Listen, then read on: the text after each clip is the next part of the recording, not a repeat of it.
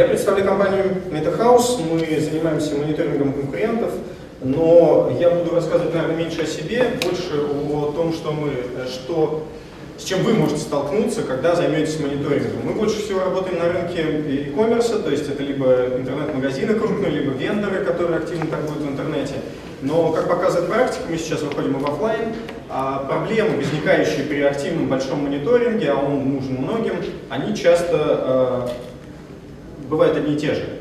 Конечно, я буду рассказывать на основе онлайн-мониторинга, но в принципе такая же примерная история происходит практически везде. Сейчас мы посмотрим. Тогда сюда бегать.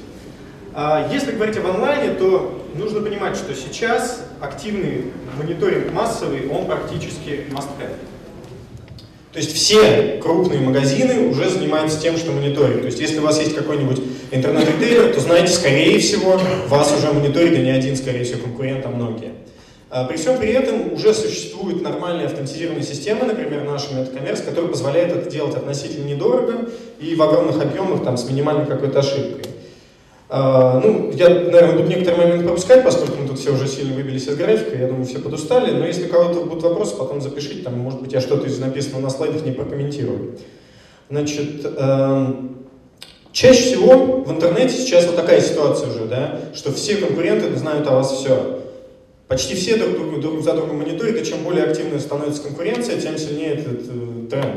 То есть я могу сказать так, что, например, в, э, на рынке электроники бытовой техники наиболее, наверное, конкурентным сейчас уже тренд такой, что в России компании следят друг за другом, ну, то есть обновляют информацию друг о друге, о ценах, наличии, ассортименте товаров каждые, ну не знаю, там 3-4 часа. Это норма. И она, скорее всего, будет еще усиливаться. То есть Amazon, в общем, говорят, где-то каждые 15 минут может отсматривать рынок. Э, при всем при этом, то есть это влечет за собой следующую историю, что, скорее всего, мониторингом придется заняться любой компанией, которая есть на рынке, особенно если вы идете в интернет, особенно если вы идете туда, где есть там, достаточно активные, сильные конкуренты.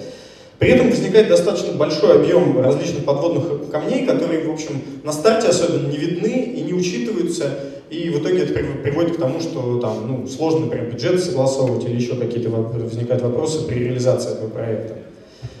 Первое и самое, наверное, ну, одно из самых важных, это то, что очень часто недооценивается объем мониторинга. Если говорить об онлайновом мониторинге, то чаще всего мониторинг онлайновый, ну то есть его объем, упирается в несколько параметров. Это количество сайтов, с которых собирается информация, количество товаров, если мы говорим о товарном мониторинге, по которым собирается информация, и региональная разбивка, если вы работаете в нескольких регионах. Или, и, ну, еще частота, конечно, обновления. Чаще всего эта компания думает, о, да я, у меня тут 20,5 там, заметных конкурента, там, 100 товаров, которые у меня наиболее популярны, чаще всего э, покупаются, и там, мне, мне достаточно раз в неделю на них посмотреть. Как показывает практика, практически всегда вот такая первичная заниженная оценка оказывается неверной. Чаще всего объемы намного больше. То есть и ассортимент нужно мониторить не только тот, который там 100 товаров, которые наиболее реперные, да, и, там, а надо заметно его процент, там, за исключением, может быть, каких-то мелких товаров. И конкурентов оказывается намного больше, вплоть до того, что даже крупные компании, там, из разряда какой-нибудь Эльдорадо, да, с которыми мы сотрудничаем, они часто на старте не знают своих конкурентов нормально. Почему? Потому что есть ощущение, например, что там, я не знаю, я Эльдорадо, значит, мой конкурент Техносила, видео еще кто-то. Но оказывается, что, например, с кем-то у нас ассортимент вообще не пересекается. Мы торгуем разными линейками, да, например, одним брендом, но разными линейками. И, соответственно, это разные товары. И, может быть, э, вашему потребителю конкретному, то он не сравнивает вас с ними, да, по этому конкретному товару, и он сравнивает с какими-то другими компаниями, которых вы, может быть, не видите, потому что у них очень узкий ассортимент, но он четко попадает в ваш, да, то есть они торгуют двумя процентами вашего ассортимента, но все их товары попадают к вам, и вам нужно за ними смотреть, потому что клиент, когда ищет этот товар, сравнивает вас с ним. Ну и то же самое и по частоте, поскольку чаще всего выходят на рынок, думают, ну, раз в неделю нормально, мы и так цены обновляем раз в неделю, а потом оказывается, что весь рынок обновляет их каждый день. А в большом e-commerce, например, да, э, ну, там какой-нибудь CityLink, например, нам называл цифры, что не, актуализация цен на один день по какому-то оборачиваемому товару, например, по ноутбукам, приводит к потерям несколько миллионов рублей в день. Это, в принципе, заметные деньги, в общем, для любой практически компании. Соответственно, эта вся история с частотой, она ну, часто недооценивается, а на самом деле она очень важна. А вторая большая проблема, которая здесь есть, это слабое использование результатов. Как я говорил, есть системы, которые позволяют хорошо автоматизировать э, мониторинговую всю эту тему, но часто бывает так, что многие компании ей нормально не пользуются. То есть ее себе представляют вот так. То есть мы сейчас заплатили денег там какому-нибудь медкоммерсу или еще кому-то, да, получили набор отчетов и будем иногда в них смотреть, когда у нас будет необходимость. Это неправильное использование, особенно в конкурентных историях, особенно связанных с интернетом, потому что данных очень много, конкуренты их используют совсем по-другому. Они используют это вот так. Мы получаем кучу данных с огромной частотой обновления. То есть, чтобы вы понимали, мы сейчас обрабатываем порядка 50-60 миллионов товарных записей в день. Вот. Для, то есть из этого может какой-нибудь большой, э, большой игрок какой-нибудь один, да, может получать 10, 15, 20 миллионов товарных записей в день и все их обрабатывать. Чтобы это было эффективно, да, чтобы это нормально влияло на бизнес и помогало ему, нужно эти данные транслировать в маркетинг, в ассортиментную политику, ну, в ценообразование понятно, да, и так далее. Все это нужно использовать, и использовать в таких объемах можно только автоматизированно, соответственно, там целый бизнес-процесс должен быть под это построен. И от этого никуда не деться. Это нормальная ситуация, в которой сейчас весь рынок живет. Если вы этого не делаете, то, скорее всего, вы проиграете. Следующая проблема, которая есть, это фокусировка на сборе. То есть, когда компании начинают работу по мониторингу, особенно по товарному мониторингу, все думают, ну, самое сложное это собрать, да, там у нас много сайтов, мы понимаем, что объемы большие, и вот, вот собрать это сложно. Ничего подобного, это не самое главное, и надо на старте понимать это. Потому что на самом деле сбор информации это относительно простая задача. Намного более сложная это сопоставление. После того, как мы собрали всю информацию, выясняется, что на каждом из интересующих вас сайтов товарные записи, товары по-разному называются, по-разному структурированы, нет никаких идентификаторов. Понятное дело, ваши внутренние удобные ваши, вам коды, артикулы там, или еще что-то никто не использует. Все работают со своими. Соответственно, очень сложная задача – это как раз сопоставление. И на тех объемах, которые часто требуются, она очень тяжело автоматизируется. То есть, в принципе, наверное, ну, на данный момент на рынке компании, которые нормально это автоматизируют, только мы. Все остальные это делают в полуручном режиме. Но понятно, что когда это делает специализированная компания, даже если она делает вручную, она делает это эффективнее, чем любой инхаус, чаще всего. Хотя, в принципе, есть инхаус, но неплохие решения, ручные. Да? Автоматизация вообще на рынке только у нас. И это самая большая сложная история, которую надо всегда иметь в виду. И с ростом объемов мониторинга она очень сильно начинает бить. Например, вот эта вот история, что вот чтобы все понимали, что это не только для интернет-коммерции, да, действительно. Например, очень большая проблема здесь, в госзакупках. Есть какая-нибудь там, я не знаю, Башнефть, да, которая размещает очень много закупок.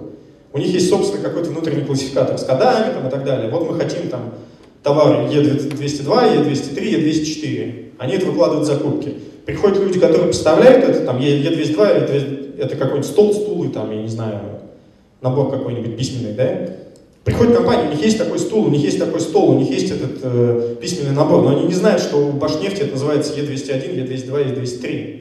И это большая проблема, потому что как только вырастает объем таких транзакций, сразу возникает вопрос, как это все перевязывать. И никто это толком не умеет делать. И классификаторов единых нет. Здесь надо иметь в виду, и скорее всего, как только вы займетесь мониторингом, а большинство компаний, которые так или иначе чем торгуют, им займется, они будут вынуждены просто, вы столкнетесь с этой проблемой. Ее надо заранее уже понимать. И самое главное, да, как бы это уже не техническая история, она, наверное, в большинстве проектов важна, но ее тоже очень часто упускают. Часто в компании нет драйвера. То есть компания как-то на уровне генерального директора понимает, да, нам нужен мониторинг, мы хотим мониторить конкурентов, мы хотим знать конкурентную ситуацию, как ее использовать в бизнесе. Но нет человека, который был бы за это ответственным внутри бизнеса. Это как, я не знаю, как какая-нибудь реклама, например. Все говорят, да, у нас интернет-коммерция, нам нужно давать много рекламы, она должна быть максимально эффективной. Но до того момента, пока не появится внутри компании какой-то человек, который будет за это ответственен, который будет бегать и бить агентство по шапке за то, что они плохо и неэффективно работают, реклама не станет эффективной. Абсолютно такая же история и в мониторинге. Очень часто все думают, о, мы сейчас купим какую-нибудь хорошую систему, нам все настроят, и все будет хорошо. Да, это как там, типа, купим принтер, будем попинать всех, чтобы это начали использовать, который не начнет там отслеживать ошибки, которые часто связаны не с тем, что мы что-то плохо сделали, а с тем, что просто у, у бизнеса потребности другие. Вот. Пока такой человек не появится, скорее всего, ничего работать не будет. И это надо иметь в виду, и всегда на такие большие проекты должен быть ответственным. Ну и, собственно, наверное, завершаем, поскольку я старался вложиться. А, поймите, будущее уже наступило. В каких-то отраслях оно уже там наступило сейчас, в каких-то оно наступило даже позавчера, где-то, может быть, оно наступит завтра, но вот эта история, что конкуренты знают о вас все, где бы вы ни были. Вот я, мы больше работаем в онлайне, но у нас есть, например, офлайновый проект, там такая же история. Чем дальше, тем сильнее о вас все знают. И чаще всего многие компании сейчас находятся, особенно небольшие, особенно не очень продвинутые, в такой ситуации, да, мы куда-то пришли, а там вообще какой-то город, который мы вообще даже не представляем. Мы из каменного века пришли в, э, в какое-то помещение, где там 22 век, да, и это очень тяжело. Поймите, это уже будущее наступило сегодня, вы уже в нем живете. Вопрос, как бы, насколько вы быстро это осознаете и насколько быстро вы начнете бороться с теми проблемами, которые я писал до этого. Спасибо большое за внимание. Надеюсь, что я был короток и убедителен. Готов после ответить на вопросы. Вопрос. Вопрос простой. Вы вот проблемы обозначили, у меня аж прямо вот, ну, ну, все верно, абсолютно, да, так и есть, все хорошо. А решаете? Да, конечно.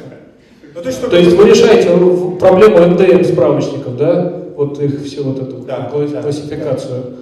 Ну, кроме того, что внутри бизнеса должен быть человек, это мы, конечно, за вас не решим. А тогда, да, то есть мы всю эту историю делаем. Тогда прямой вопрос. Просто ту технологию, которую я рассказывал, ну, это в чистом виде разведка, да? Э, вот это конкурентный анализ, это в чистом виде разведка. Да. Просто как бы, противника считываем.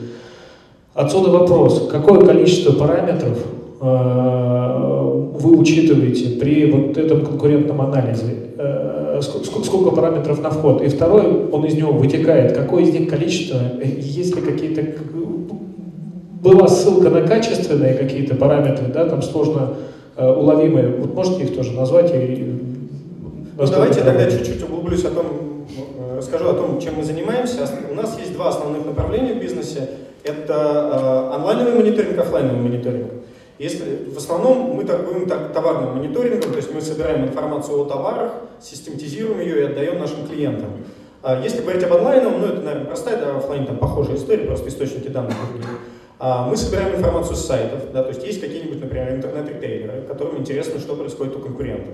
Мы заходим на сайты конкурентов, собираем всю информацию о товарах, которые у них представлены, цены, наличие, ассортимент, там, всякие артикулы и так далее.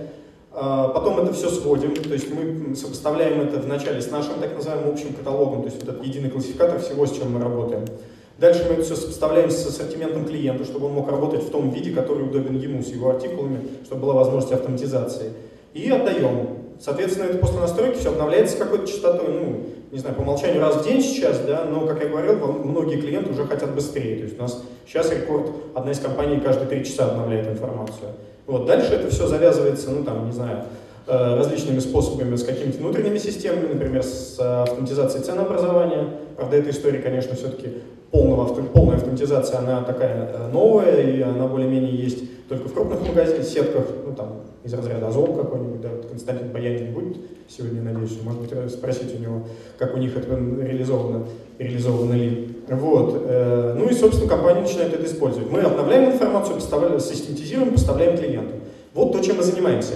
А, ну, и, и сложность проектов, и стоимость вообще здесь во всем этом завязана на объем мониторинга. Объем мониторинга в нашем случае это несколько параметров. Это количество сайтов, с которых мы собираем информацию, это количество товаров в клиентском ассортименте, с которыми нам приходится все это систематизировать, сопоставлять, количество регионов, если компании нужны отдельные регионы в каждом собирать информацию, то есть нужна какая-то детализация региональная, и частота мониторинга. Вот, собственно, четыре параметра, от которых все и пляжет.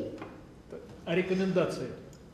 Рекомендации сложно дать, потому что э, все очень сильно разнится. То есть есть компании, есть вендоры, например, да, у вендоров очень небольшой ассортимент, но им нужно видеть максимально широко рынок с точки зрения количества сайтов. Они хотят каждый отдельный сайт в каждом отдельном регионе видеть, там несколько сот, может быть даже тысяч компаний. А у интернет-магазинов другая ситуация. У них часто большой ассортимент, даже если компания небольшая. Да, например, дропшиперы, у них вообще там может в десятках тысяч э, товаров э, ассортимент измеряться, а там в автотоварах вообще там десятки миллионов. Но при всем при этом конкуренции у них не очень много чаще всего, ну, по сравнению с вендорами, да, то есть если говорить об автотоварах, у них там 20 миллионов э, товаров, но 4-5 крупных игроков на всю страну, которые чаще всего отслеживаются. Вот, поэтому тут тяжело очень говорить, все зависит от э, специфики бизнеса, но в целом крупный бизнес в основном мониторит, ну вот если брать какие-нибудь э, там широкоформатные магазины, там, например, Эльдорадо, это десятки тысяч товаров, то есть это а, основная часть ассортимента, за исключением, наверное, самых мелких товаров, для которых все-таки разница в цене не столь важна. Да, там аксессуарик какая-нибудь, диски, книги, это почти никто не мониторит, а вот все, что выше, все, что чуть подороже, там, я не знаю, от 500 тысяч рублей в стоимости, уже все мониторится.